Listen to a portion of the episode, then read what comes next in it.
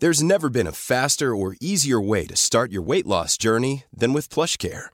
PlushCare accepts most insurance plans and gives you online access to board-certified physicians who can prescribe FDA-approved weight loss medications like Wegovy and Zepbound for those who qualify. Take charge of your health and speak with a board-certified physician about a weight loss plan that's right for you. Get started today at plushcare.com slash weight loss. That's plushcare.com slash weight loss. plushcare.com slash weight loss. Imagine the softest sheets you've ever felt. Now imagine them getting even softer over time. That's what you'll feel with Bowl and Branch's organic cotton sheets. In a recent customer survey, 96% replied that Bowl and Branch sheets get softer with every wash. Start getting your best night's sleep in these sheets that get softer and softer for years to come. Try their sheets with a 30-night guarantee. Plus, get 15% off your first order at bowlandbranch.com. Code BUTTERY. Exclusions apply. See site for details. Welcome back to Not Another Mummy podcast. I'm Alison Perry, and you're listening to episode 30.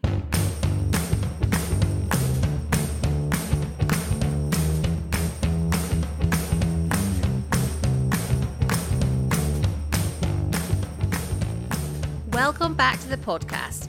Uh, first of all, there has been an unintentional break in episodes thanks to me being in the early stages of pregnancy and suffering from morning sickness. So, huge apologies, but I'm back. Uh, and my guest today, rather aptly, is Siobhan Miller, founder of the Positive Birth Company. Now, Siobhan is a mum of three and she runs hypnobirthing classes, uh, but she's also recently launched a whole new way of accessing hypnobirthing with her digital pack, which she talks about during our chat. And she explains that it's her way of making hypnobirthing more affordable and accessible to more people. We also chat about what makes a positive birth. Siobhan shares her own birth stories and she explains what led her to train as a hypnobirthing teacher.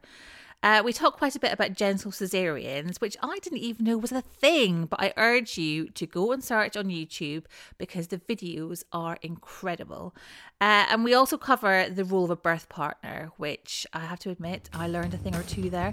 Um, to be honest, I learned loads from our chat, so hopefully you will too.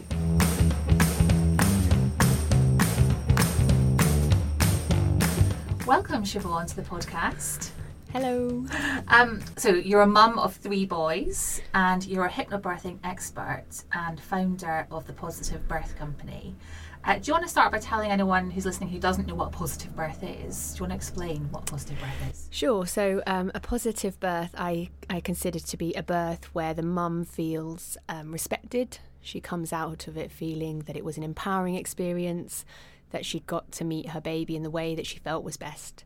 So, there isn't a particular birth that's a positive birth. It's not about. Um, I know some people associate hypnobirthing with kind of like whale music and water births and home births, and that's all wonderful. And I'm a huge advocate of natural birth, but also that's not right for everybody. So um, you can have an amazingly empowering and positive experience giving birth in a theatre, you know, by cesarean section, or you can have an amazing positive induction, but you know, birth by induction. Um, That's so really interesting. yeah, Sorry so to interrupt you, but I, I, I totally wasn't expecting that answer. I thought you were going to say it is totally natural. It's when you, yeah, when you're able to. that's unrealistic. I think it's unrealistic. You know, that's not going to be right for everybody. So I think the having the birth that's right for you and your baby and that being a positive experience, that's the thing that I'm all about. I want everybody to have a positive experience because the mechanics of how the baby's born, obviously, I, I want to say matter little, but of course they matter. You know, people care about how their baby's born. I don't want to be dismissive, but the mechanics matter little long term. I think it's it's more the feelings, the, you know, the psychological effect of that birth that long term can cause problems, or the opposite can make you feel really good when you think about it. And so I'm really interested in you know maternal mental health, and I think that um, having a positive experience has huge benefits long term, whereas having a traumatic birth has obviously you know long, can have long term negative consequences. So it really matters, I think, how the woman feels in the birth experience and then in the postnatal period. And I do believe you can have a positive birth however you give birth. So That's brilliant. I'm so I'm just really chuffed to have you on the podcast. I'm absolutely honoured to be here. You know, you know when you when you asked me, I mean, I literally replied like, "Yes, yes, I'd love to." I just think it's such a brilliant thing to talk about, and I think that on the podcast we're kind of about thirty-ish episodes in, and I feel like we've talked so much about um, all aspects of being a parent, being a mum, and we haven't really focused much on being pregnant or giving birth. I mean, I spoke a little bit with Clemmie Hooper back, you know, in the early Yeah. days about about it. Um, but I, I'm just really keen to kind of pick your brain and um, Yeah, I love it's my favourite topic. It's my favourite subject to talk about. And I, I was listening to some of your podcasts the other day, and I can't remember um, who was saying it, but they said a comment about um, how, uh, you know, birth is really just the beginning. And that's so true. Like, birth is just the beginning of, you know, this huge journey, probably you know, for the rest of your life being a mum. Um, but it's not a small part of that journey. It might be the beginning of it, but birth is such a huge monumental event, isn't it? It's, it's really life changing. oh, so it so is, so is. Um, and you, so you've got three boys, and the I've got three is boys. 11. Eleven, yeah. Um, and am I right in saying that you didn't have a positive birth with him? No, I wouldn't call that a very positive birth. No. Um, so I was just 21 when, when I was having him. I was 20 when I was pregnant. Um, so that was that was not on the on the life plan. Um, I was at uni. I was in my second year of uni doing English and drama, and I thought, okay, I'm going to have this baby. I'm going to carry on. I'm going to get my degree. I'm going to have the baby. It's not going to be a problem. Um, uh, so, so much I could talk about Oshin giving birth to Oshin forever, but um, it was obviously huge. It was a huge deal. It's a huge deal whenever you have a baby. It's a huge deal when you're 20 and you're at uni and you've got no idea what you're doing with your life. But um, I um, went to the antenatal classes that were put on by the hospital. They were like free antenatal classes. I think probably similar to like an NCT style thing. I met a really nice group of women, um, and that was really good. And I definitely did want a natural birth, um, so I wasn't completely naive. And I actually found my birth plan recently. when, when it was Oshin's birthday, I got out my baby book, and in it I had put like folded up my handwritten birth plan. And this was like I wrote this 12 years, you know, like 11 and a half, 12 years ago and it was it was really really interesting to read. So a lot of the things i still would want now like a lot of the things were the same. And i was talking about wanting to use my breathing and i was talking about wanting to be in a good upright position. But some of the things that i'd written i was like why did i think that? Like one of the things that i had written was that i'd like to use a birth pool but i wouldn't like to give birth in the birth pool. I'd like to go on the back uh, on my on my back sorry in the bed. Right. like i actually had written that, that was like my my preferred option Why do you think that was? what you know why I think that was because obviously now that seems so alien to me because I'm a huge huge advocate of getting upright, getting gravity on your side, the fact that being on your back will slow progress down, that it's you know more difficult and more likely to need intervention. So I was first of all I was like thinking, why did I write that? And I and I think I know because every time you see a woman give birth on TV, on their back on a bed, and there's this whole kind of conditioning now that I don't feel like I've moved away from that, but that I still recognise as existing, conditioning that you think that's the norm. That's the mm. norm to give birth on your back in a bed, and that's like a dignified way almost to give birth. Like you know, that's kind of like you maybe have a blanket over your legs so like nobody sees and. And I guess at, at 20, when I was writing that birth plan, that's what I thought that I'd like to be in the bed, you know, probably covered up so nobody saw anything and that that would be a good position. I probably, I can't quite remember because it's so long ago, but I probably thought that being naked on all fours would have been embarrassing Yeah. and I would have felt inhibited. and yeah, But yeah. now, obviously, I think that's a fantastic position to give birth in. But back then, I probably thought I didn't want to be in that position. So um, it was interesting reading that birth plan. So I went into that birth wanting a natural birth. But however, um, when I was eight days past my due date, I was offered an induction, just a, a routine uh, checkup. Um, so I wasn't even that far past my due date, but I accepted this induction and said, obviously agreed to it. Um, I honestly thought that meant I was just going to get to meet my baby sooner. I genuinely thought that an induction just meant they were going to artificially start my labour. So the same labour would happen, but this time it meant I got to meet my baby today. And it was a Wednesday, and I called all my friends and family that morning, so I'm having my baby today. So convinced was I that I was having my baby today that like my dad and my brother came up to Bristol where I was living, you know, to meet this baby that I said I was having. But obviously, inductions don't always work out like that. So, two days later, um, I had had the pessary, I'd had the drip, I'd had my waters broken, I'd had every intervention going.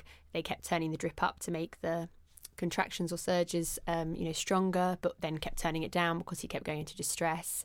They took blood from his head whilst he was still inside, you know, to check the oxygen levels, and then they also told me not to eat or drink because it was likely to end in a cesarean anyway. So I was so tired and I was so depleted, and um, he was in distress. So finally, I was taken down to theatre for a cesarean. So I had to um, sign this consent form for a cesarean. This was like Friday morning now. And then when I got to theatre, there was um, an obstetrician uh, there, and she examined me and she said that I was fully dilated. So they were going to uh, turn his head with forceps and then give me the opportunity to push. So they turned his head with forceps. I remember they told me to push. Obviously, I couldn't feel anything because they topped up my epidural Right. so high that it was like up to my neck. So I Oh literally couldn't feel anything. Oh. Um, and they said push. And at first, I did like a push, and I remember feel like feeling like I was pushing from my neck. And then I remembered, no, you're meant to push like you're doing a poo. So I was like trying to imagine what it would be like to push like lower down.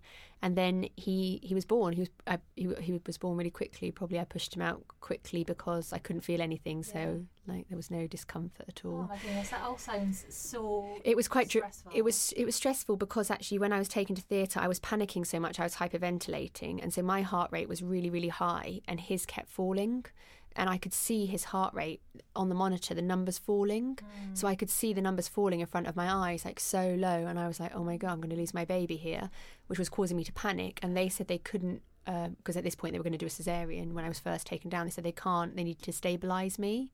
So they were trying to get me to calm down whilst I was just watching his heart rate on a monitor fall. I, I really felt scared in that, that moment, really scared. Um, so that, yeah, that and that was his birth. And then afterwards, um, after he was born, I wasn't able to hold him because I was being sick and I was shaking and you know just I guess the the whole ordeal. So was that your body just reacting? Reacting, I guess I'd had like every drug, maybe I don't know whether it was a reaction or what um, everything I'd been through. I suppose just shaking. I couldn't hold him, and so then afterwards I was taken into recovery and they put him on my chest. So I have one picture from that moment. I was just absolutely exhausted, and then about half an hour later they said, "Oh, you know, um, your partner can go home now because you're going up to ward and it's not visiting hours." So then I was just wheeled up to this ward. the worst Um, thing ever, isn't it? just like on my own, so young with this newborn baby. I hadn't slept in days or eaten, and I was just on my own on this ward. And um, it was that point that I realised I had a, had a catheter fitted. I didn't even realise when that had happened. I just saw it over the side of the bed, and that was there. yeah, that was a shock. I was like, when did that happen? so yeah, I was left kind of quite shell shocked, I suppose, by the whole experience. That doesn't sound like a positive birth. It really Um, doesn't. But but very weirdly is that afterwards somebody came round to ask if I needed follow up counselling, and they called it a traumatic birth, and that's the first time that I actually thought that it was quite a bad birth. You know, I I guess because again TV is responsible for so much that all we see are these kind of dramatic births. Even if you just tune into one born every minute, you know, you see this. I guess I kind of thought that was the way it was. Yeah. That was normal. Still, I still kind of thought that was normal. That that was how birth was. It's interesting, isn't it? Because I um so I had my daughter nearly eight years ago, and for years I described that experience as being normal. Did you have like a normal natural birth? It's Yeah. Yeah. And the baby came out your vagina, so that's a good birth. Yeah, and it's only really, um, I would say, in the last couple of years that I've unpicked it a bit and thought, actually, no, that really wasn't a normal birth. And Yeah. I had a catheter as well, Yeah. and it was I had it for two weeks, and um, I also my, my whole body came out in a rash for about a week after giving birth. And somebody I was speaking to a couple of years ago was like, "You realise that was probably your reaction to like the catheter Yeah. and everything you've been through, and just Yeah. the experience." Yeah. And I'm like, "Oh yeah, it kind of wasn't really a normal birth, was Yeah. it?" But you think it is because that's all you hear are these kind of horrible stories. It's what you see on TV. It's you know I heard it within like within the antenatal group that I was part of. Yeah. So it just seems so every day that people were having this level of intervention that I thought, oh, so what happened wasn't wasn't bad. That was just like normal. Mm. That was what birth's like. You know, birth is that's what it's going to be like. I was I didn't know any different, and so but what I what I think happened from that birth is although I didn't feel like I thought it was traumatic, so I'm not going to sit here and pretend like I was traumatized afterwards for a long time because I I just sort of wrote it off as that was what birth was like. But I was incredibly anxious, an incredibly anxious parent, and I think that um, obviously first time round you're going to be more anxious probably. Um, but also i think just the birth was so scary. You know i thought he was going to die. I thought i was going to lose my baby. So the whole time afterwards i was so petrified that this small child that I had now had responsibility for was just going to stop breathing. So I used to do things that I now look back and think that's mad. I used to set my alarm like in 10 minute periods throughout the night to go and check that he was still breathing. Oh so even when he slept, people were like, oh, he's got such a good sleeper, you know, and I'm like, yeah, but I don't sleep. Ten, 10 minute periods, I would like go and check, just check that his chest was rising. And then I got one of those mats that you put underneath the thing that alarms if the baby doesn't set. I was, you know, neurotic, Yeah. I think, with anxiety that he would just stop. And the amount of times that sometimes I went into the room and I thought that he had stopped breathing. So I'd like grab him, you know, and then he'd be obviously awake and be like, what are you doing? just like the kind of fear. But That um, horrible. That I- sounds like you were properly gripped with anxiety. but I do, th- and I didn't speak to anybody about that. And um, I look back and I think that's got to be because of the birth. I feel like that's because of what happened was scary. That I came, I started that experience from a place of being very frightened. yeah. Um, but that obviously is not stress. That is not how birth has to be. That is that is not normal. That is not normal. That is not what we should be aspiring to. Uh, yeah, and it does not have to be like that at so, all. So when it came when it came to your second birth, your Yes, second yeah. son, what made you decide to try hypnobirthing with him? So I don't know what, what it was, whether it was like one, th- I can't remember there being like one pivotal moment where I was like, oh, I've learned about this thing that I've got to do. I just think I'd seen stuff on Instagram, seen stuff on social media, like read bits here and there. Um, I was doing a psychology master's at the time because I actually had left my job in digital marketing to go back to uni to do this psychology master's because I wanted to train to become a kind of counsellor or therapist. I wasn't quite sure exactly what, what it would be like the end goal, but I knew that I wanted to work with adults and it, in some kind of therapeutic capacity. So I also um, did things like I got a copy of my birth notes, which anybody can do. You can apply to get a photocopy of your birth notes, even if it's many, many years ago from a hospital that you gave birth at, and you just pay photocopying. So I got a copy of my hospital notes, and just going through that was really quite cathartic, I felt. Um, went on the hypnobirthing course uh, with James, my partner, and it was just it was it was amazing. It was brilliant. It all made complete sense it didn't just change the way I felt about my upcoming birth, but it also um, like helped me understand what had happened previously, and that was hugely valuable because I felt like I understood why things had unfolded the way they had, and I felt confident that it wouldn't go like that again because I would do things differently. So that was really brilliant. So even if the second birth didn't pan out the way I wanted it to, I felt that having done the course just really helped me kind of put to rest what had happened previously. Yeah. Do you think a lot of it is about having that confidence and knowledge when you're in that situation? So when you've got a midwife or a health professional Yeah. saying to you, "We want to proceed like Yeah. this," Yeah, feeling confident enough to be able to ask the questions and not get rushed into things. Yeah. I call it the conveyor belt of care. You know, you go through the hospital doors, and we're so conditioned as well to kind of respect authority. So I mm. feel like women just kind of walk through the hospital doors, relinquish all personal responsibility over their bodies, their birth, their baby, and just think I'm going to place all my trust in the hands of these professionals. Well, you do because they they've trained. Right, you're like, they know, they're doing. best. They know best. But you are the only person that can feel what's happening in your body. So actually, Mm. you know best, even if you've never done it before, you know? And so you know your body. You, you know your body better than anyone else. So and then, then I think you kind of go through this conveyor belt where, uh, you know, midwives, doctors, everybody wants to provide care, but you're dealt with because they're so stretched because they're so stretched, there's so few resources, you're just on that conveyor belt. This is what we do, and you kind of go through that process. And um, I really encourage people to kind of step off that conveyor belt and hold on to personal responsibility for their birth and feel confident to ask questions, understand that they need to give informed consent for any procedure. So that's really important. Informed, make sure you're informed, ask the right questions. So I think that can really help because even if you ask the questions and then you go with what's being recommended, that at least you've come to that decision yourself. Yeah. That's empowering. So even if somebody says we want to now, you know, use forceps and you're thinking I didn't want forceps, but if you ask the questions and then you understand why they're suggesting that and you agree that that would be the best course of action, you're going to be happier with that outcome than if you felt like somebody just did that, you don't know why they did that and you didn't like it. And you're going to feel really disempowered and upset about that. Oh, that's really hard though, isn't it? 'Cause when you're in that situation, It's really hard. happening around you. and it can happen quickly and i think that's why birth partners are hugely important and i think um, you know i really recommend when people come on on a course or um, I've got a d- digital pack now as well.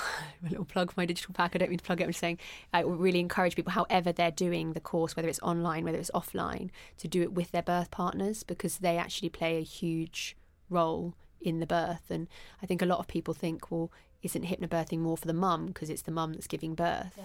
But I honestly think if only one party can do it, it's actually better for the dad oh, really? to come on the course because mums really when you're in labor they just need to focus on the breathing. I think that's really important. Like when you're in labor and you're having three you know surges or contractions every 10 minutes and they're nice and strong and they're lasting a minute you don't have time to kind of engage with what's going on around you and think and ask questions. That's all going to be down to um, the birth partner. Now it might not always be the dad of course it could be anybody but that the birth partner understands what's happening, yeah. that they feel empowered to ask the questions, that they know what questions to ask, that they can get all the information that's needed to help mum make the decision, that they make sure they are advocating for mum, making sure her birth preferences are being respected.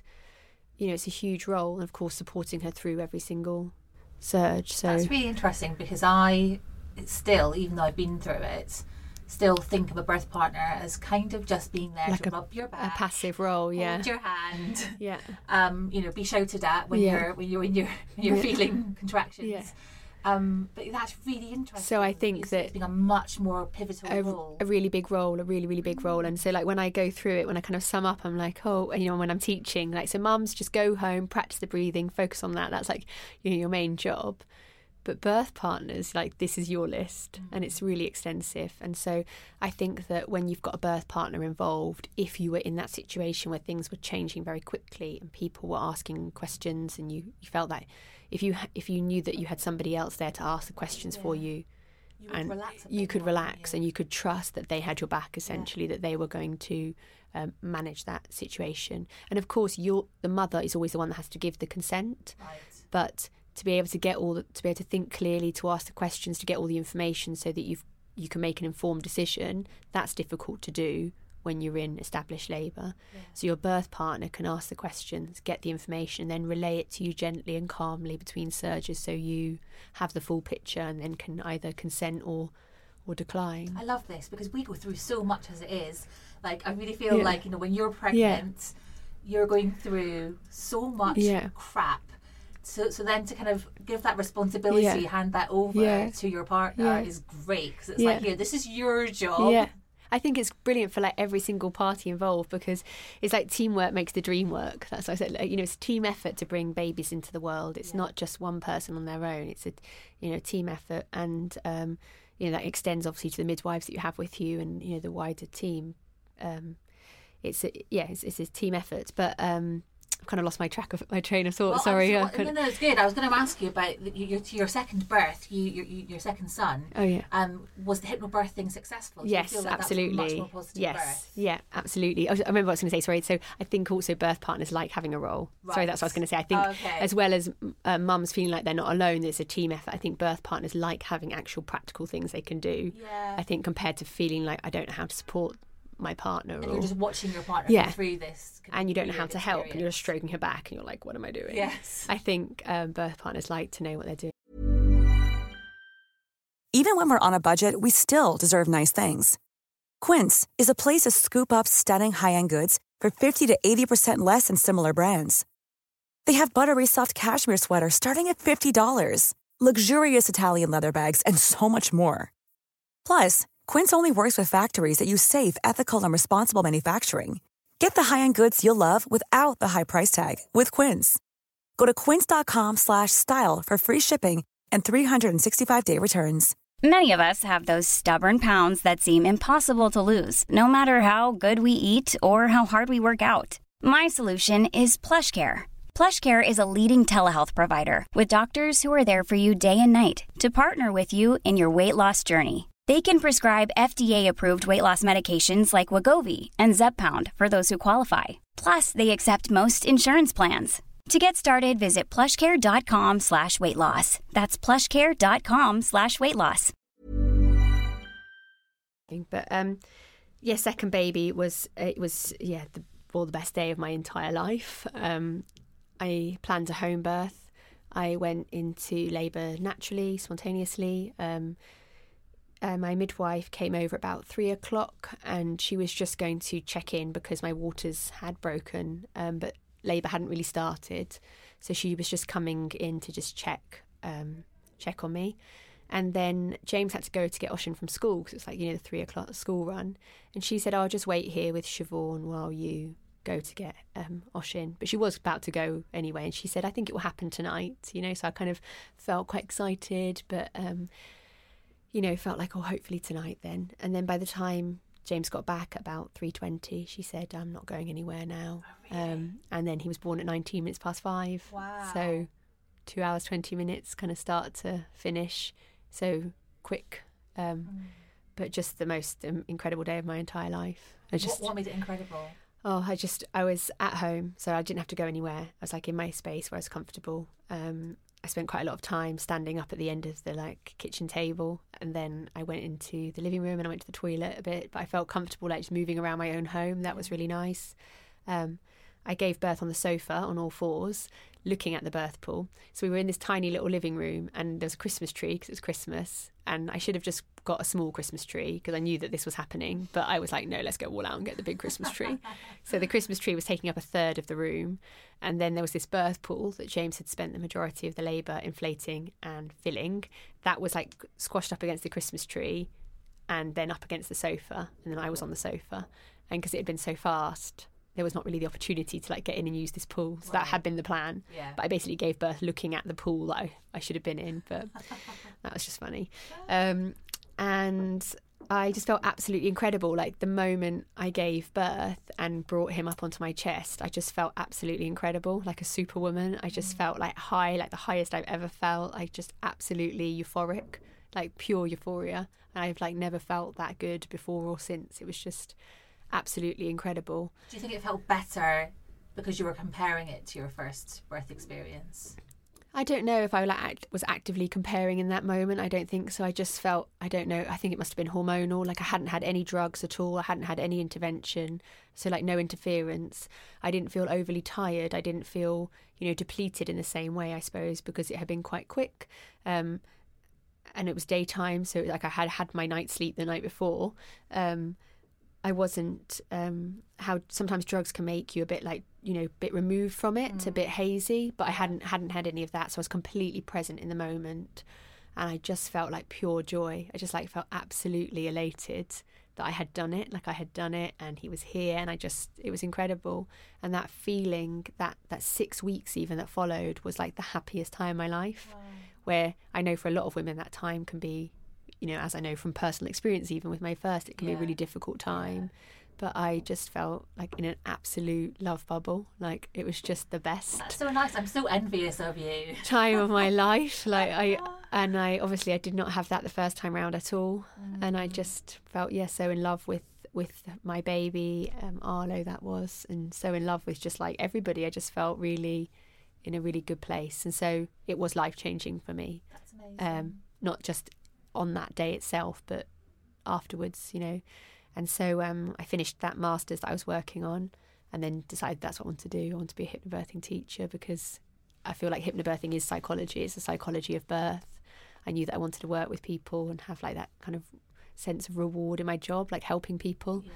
So I then trained to become a hypnobirthing teacher just after that. That's so cool. So tell me a little bit about um, the Positive Birth Company. That's that's the company that you founded. isn't it? Yes, yeah. So I set that up in 2015, um, and now I teach uh, classes in London, Devon, and Birmingham monthly group classes. But I hope that um, in time there'll be you can book with the Positive Birth Company and get classes, you know, all over the country. Hopefully, I won't be able to teach every single one of them, Yeah. but hopefully um, it'll be available. But um, at the end of last year, I, I um, having been teaching for a while, I made it my mission to make it more accessible for everybody, and that's something I'm really, really passionate about because, as I said, I was a really young mum Yeah.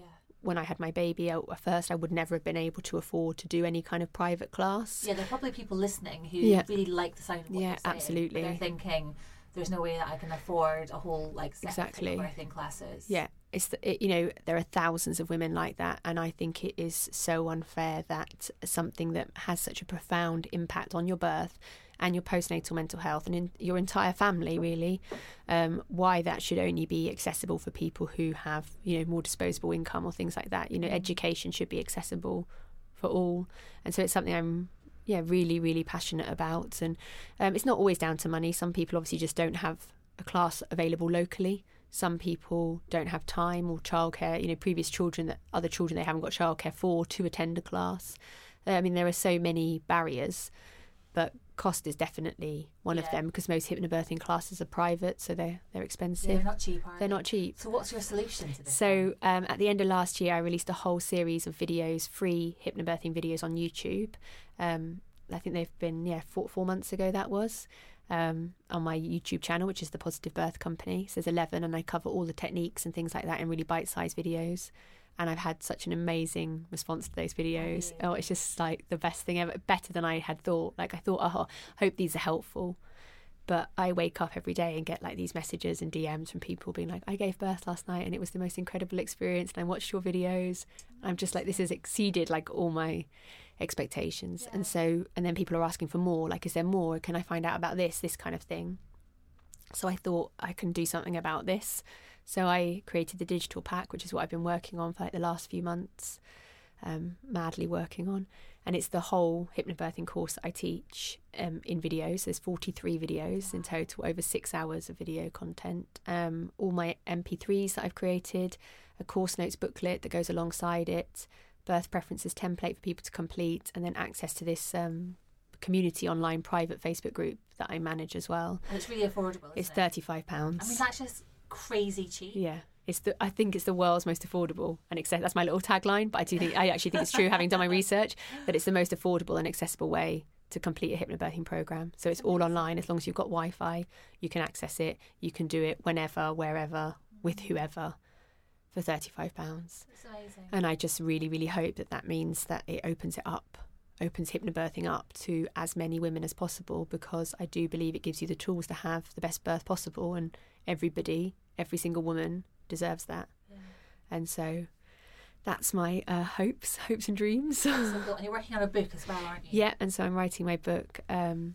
which i'm nearing the end of and again yeah hopefully that's another way of reaching more people and making it more accessible So, what would you say to um, someone who's listening who um, perhaps, you know, she's pregnant um, and she's not totally convinced that she can have a positive birth? Maybe she's had a negative experience in the past, or, you know, she's heard horror stories from Yeah. friends. What would you say to her? well i think doing a hypnobirthing course will massively help will massively help to help me personally and it's helped you know hundreds and thou- thousands of other women as well so i would say if you're listening first of all just go and you know because people don't know about hypnobirthing perhaps or have like kind of strange preconceptions about what it might be. exactly so yeah so people don't want to invest in something that they're not sure about. So first of all i say go and watch those free videos. You know they're on youtube they're free they're like five minutes four minutes each video. Just go and have a look at that and hopefully you'll see that what i'm talking about is very logical and really easy to do. And then if you want to learn more then you know book a course not necessarily with me book a course with you know a teacher local to you uh, or with positive birth company or the online course. You know, there are so many options um, but do a course and it's going to help you. It's going to help you come to terms with your previous experience. It's going to help you understand that experience. It's going to make you feel more confident about what you can do differently in the future. Um, just feeling that you've got choice, that you're in control, that's really an empowering thought. That you don't have to, um, you know, if you've had a cesarean before, for example, you might choose to have a cesarean again, but this time it be done, you know, planned and a gentle cesarean. So tell me about gentle cesarean. Yeah, or you might plan to have a vaginal birth, you know, but I'm Yeah. saying that you don't have to feel that you haven't got choice. You've always got choice, and that's a brilliant thing. And so you, it's possible for every woman to have a positive birth.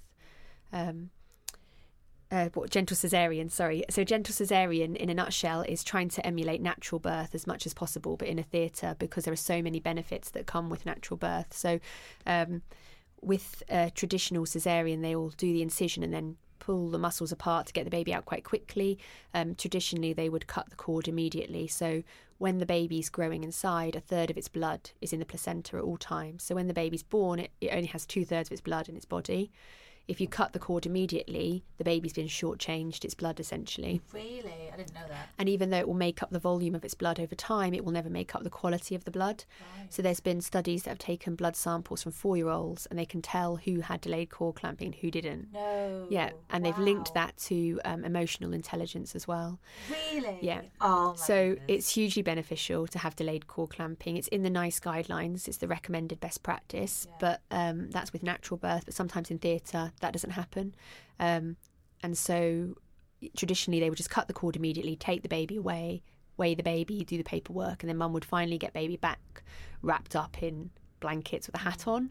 Um, so with a gentle cesarean, things are quite different. So the incision is done, and then baby is sort of helped out but allowed to come out itself. So it makes it. If you watch videos on YouTube, just go on YouTube, um, search like gentle cesareans, you actually see these babies come out themselves. It's like I cannot imagine that. it's the closest thing to vaginal birth, but in theatre, and the baby's almost compressed as he's he or she kind of squeezes himself or herself. I say himself naturally. I've got three boys. That's all I know. But um, as they make their way out, and that is similar to being born. As the baby comes down the vaginal like birth canal, they kind of get compressed, and it helps to get rid of all the fluid in their lungs. So that that can happen in theatre, and then as baby's born, the cord is left intact, so that the baby has the opportunity to get his or her blood back, and then baby's put straight up onto mum's chest. So you can opt to not have the curtain in front of you, so you can see your baby, and that really helps with the oxytocin. So getting baby onto your chest immediately after birth helps your body produce that oxytocin, which reduces the risk of postnatal depression, helps with bonding, reduces blood loss, um, helps establish breastfeeding. So Is many benefits. so someone could just rock up to the midwife appointment and be like, Yeah. I want a gentle cesarean. Or are they going to Yeah. be like, what are you talking about? Yeah, so most people now know what a gentle cesarean is. Lots and lots of hospitals like specialise in it, and they will offer that for women.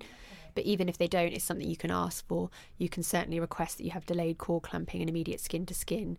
Um, I should probably put a disclaimer. You know, if all being well with baby, Yes, obviously, yes, if baby needed medical attention, then obviously this is not something that might be necessarily available to you. But if baby is well at birth, then you can absolutely ask for delayed uh, cord clamping and skin to skin um, wherever wherever you are. You mentioned placenta. Yeah. Um, do you offer a placenta encapsulation? Yeah, I do. Do tell me yeah. about that. So um, I had my placenta encapsulated with my third baby and felt it was it made a big difference um, in terms of energy and things like that. That was what I noticed most personally was energy levels. So do you want to explain what it is, just in case anyone? Yes, so aware? if you're listening and you're thinking this sounds strange, what is this? Um, so after you've given birth, if you are having your placenta encapsulated, you would book for a specialist, a placenta specialist, to come and collect your placenta. They'd give you instructions beforehand as to what to do with the placenta, but essentially you need to keep it cool. So you would need to ask the midwife to put it into a kind of sandwich bag in a Tupperware box and into a cool box with ice blocks.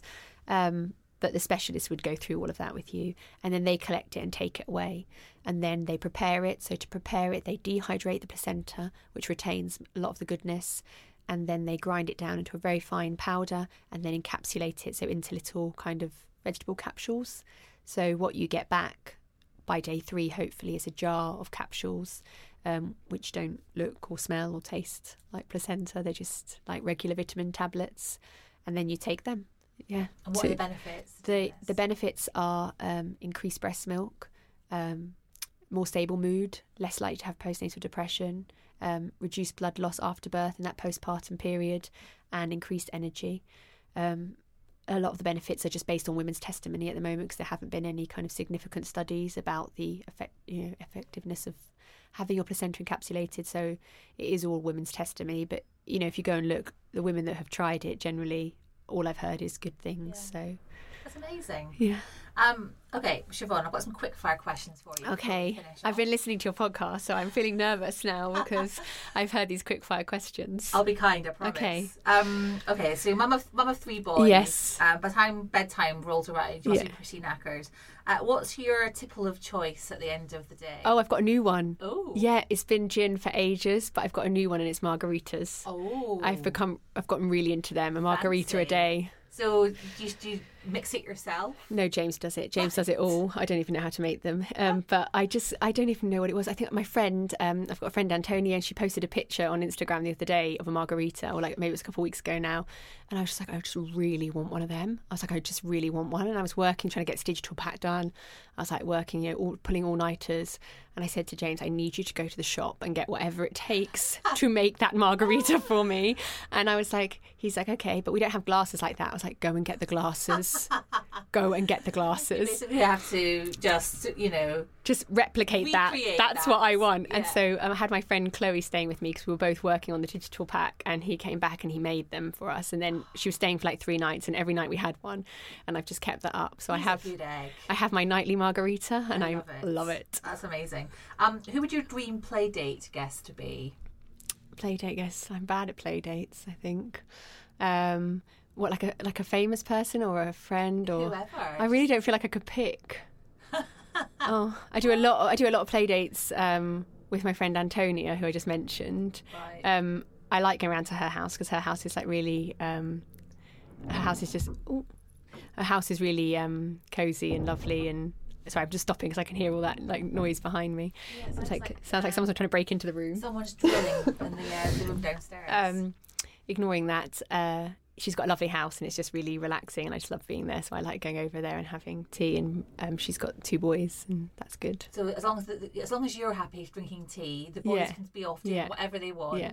I think that is the key. I, I, I really like interiors as well, but I've never had my own house. So I've always just lived in rentals. And at the minute, I'm actually in my dad's house. He's not there, but just temporary whilst we're trying to get our own house. And so I'm just obsessive about interiors and I love looking at other people's homes. And I just can't wait to have my own to be able to do that. But so I really love Antonia's style. So I just like hanging out in her house and just being like, oh, it's so nice to be, you know, in it's that space. nice being nosy, isn't it? Going Yeah. to your friend's house Yeah. and just seeing what they what they've done with the place. Yeah. It's really good.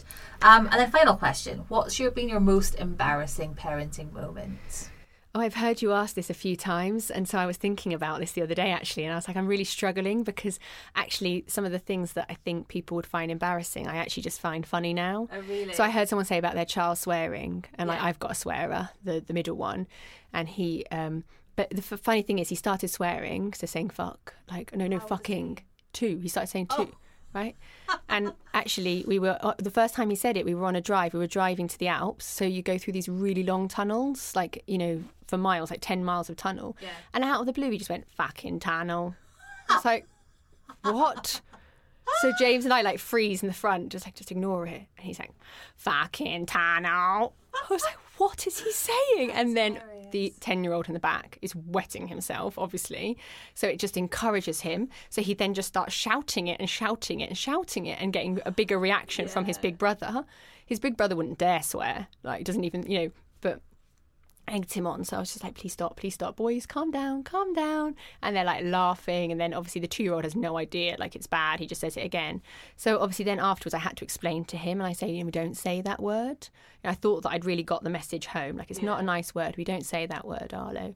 So now he just comes out with, we don't say fucking.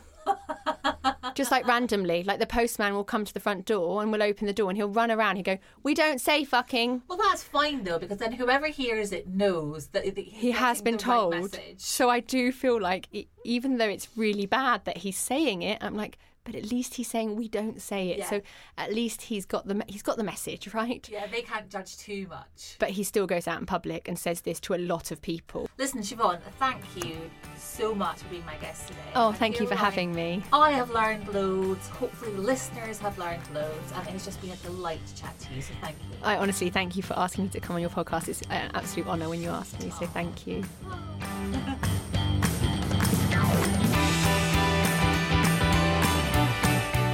Thank you as always for listening. I can't believe I've done 30 episodes now. Time has flown.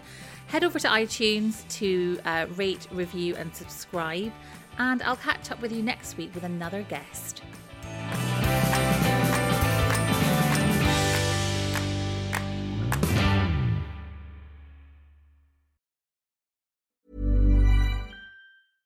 Imagine the softest sheets you've ever felt. Now imagine them getting even softer over time. That's what you'll feel with Boll and Branch's organic cotton sheets. In a recent customer survey, 96% replied that Bowl and Branch sheets get softer with every wash. Start getting your best night's sleep in these sheets that get softer and softer for years to come. Try their sheets with a 30-night guarantee. Plus, get 15% off your first order at bollandbranch.com. Code BUTTERY. Exclusions apply. See site for details. Planning for your next trip? Elevate your travel style with Quince. Quince has all the jet setting essentials you'll want for your next getaway, like European linen, premium luggage options, buttery soft Italian leather bags, and so much more. And is all priced at 50 to 80% less than similar brands. Plus, Quince only works with factories that use safe and ethical manufacturing practices. Pack your bags with high-quality essentials you'll be wearing for vacations to come with Quince. Go to quince.com/pack for free shipping and 365-day returns. Mom deserves the best, and there's no better place to shop for Mother's Day than Whole Foods Market. They're your destination for unbeatable savings, from premium gifts to show-stopping flowers and irresistible desserts. Start by saving 33% with Prime on all body care and candles. Then get a 15-stem bunch of tulips for just $9.99 each with Prime. Round out Mom's menu with festive rosé, irresistible berry chantilly cake, and more special treats. Come celebrate Mother's Day at Whole Foods Market.